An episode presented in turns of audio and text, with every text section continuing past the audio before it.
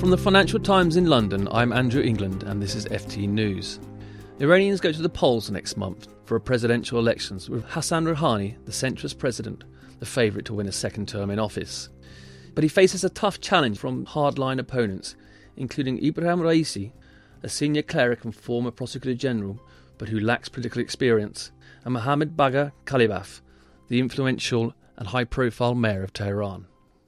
On the line with me to discuss the political situation and what to expect of the elections is our Tehran correspondent, Najmeh Bozorgmehr.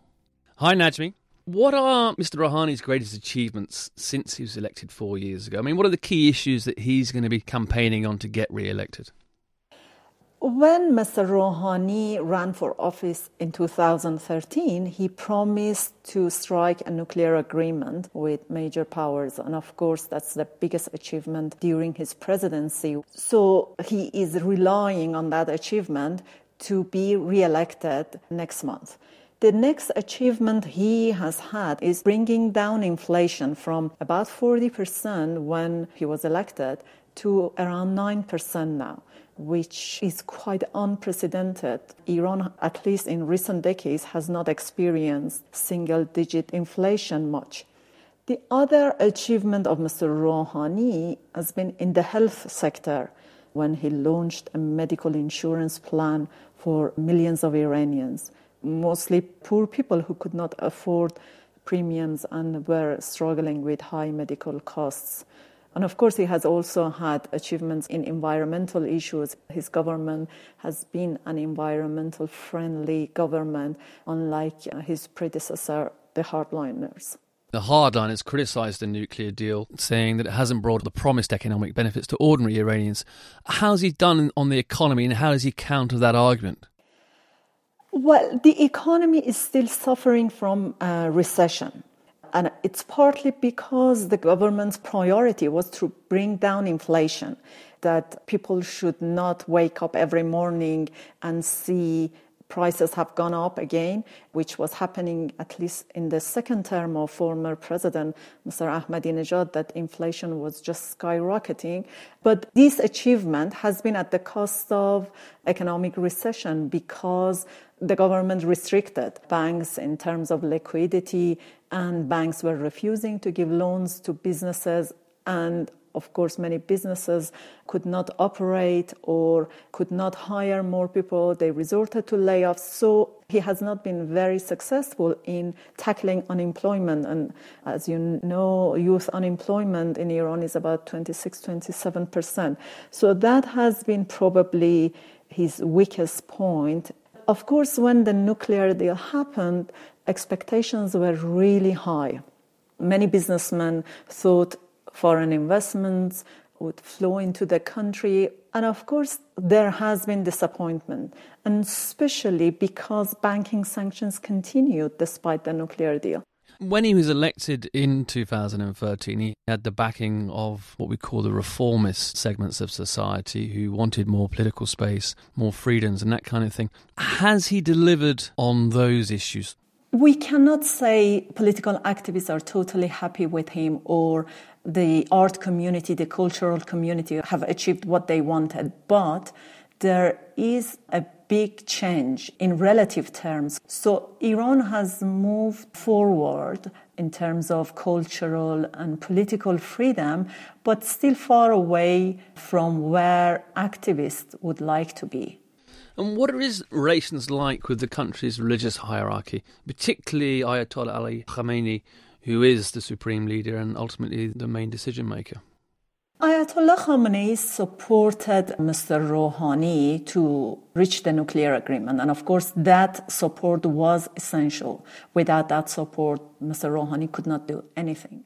But after the nuclear agreement, Mr. Khamenei criticized what he called the rush into signing an agreement because he was disappointed that banking sanctions were not lifted and some sanctions continued in practice, even though in theory they were all lifted. And the other thing is the economic policies of the government. Ayatollah Khamenei has been calling for economy of resistance. It's quite a vague term. I don't know what exactly it means. It has not been elaborated on. But with some kind of indications that he has given, it means that the products that are manufactured domestically should not be imported. And of course, this comes at a time that the government is calling for foreign investments, attraction of foreign investments, at least $50 billion annually. So it's not clear whether Ayatollah Khamenei is saying that we should close the doors to foreign investments or close the doors to certain imports. But he clearly is not happy with the unemployment situation and overall economic policies. A lot of observers seem to be thinking that Mr. Raisi is the most serious challenger to Mr. Rouhani, yet he has no political experience and he doesn't have a national profile. Why is he seen as the main contender?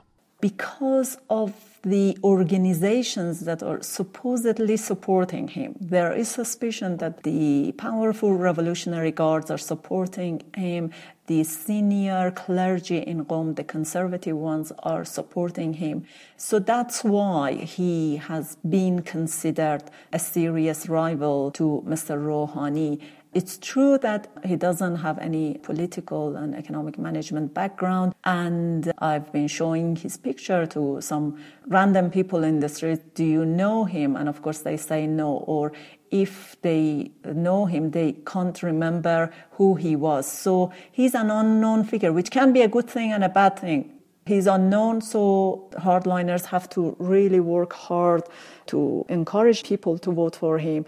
And on the other hand, the fact that no one knows him creates some kind of potential, and hardliners hope that they can encourage people to create a social wave for a new champion, for a new hero of the poor and uh, religious people to garner their votes, I don't know, overnight in the last days, basically. So it's very early to say he has a good chance to win but we have to wait to see how people would react.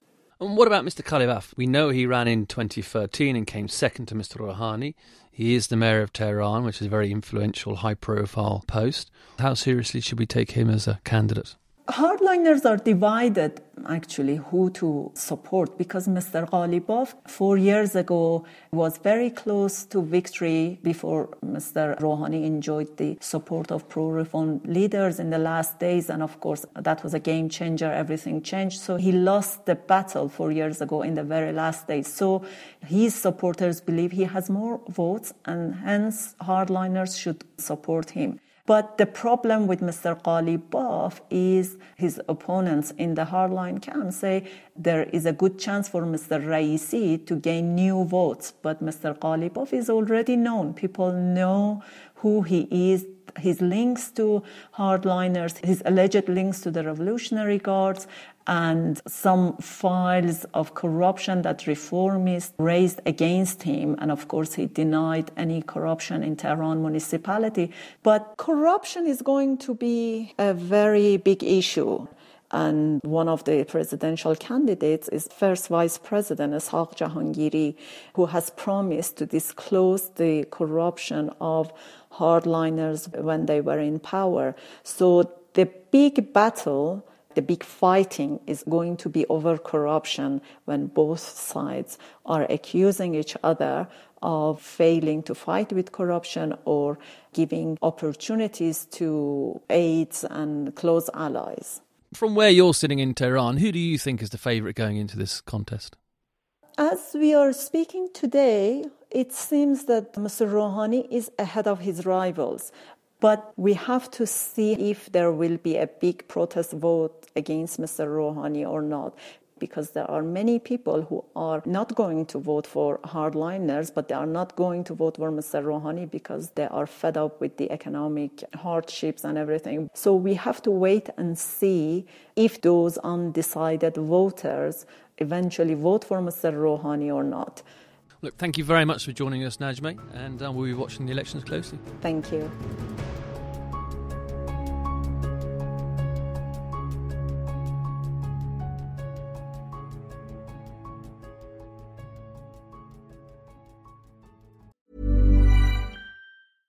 Small details are big surfaces, tight corners are odd shapes, flat, rounded, textured, or tall.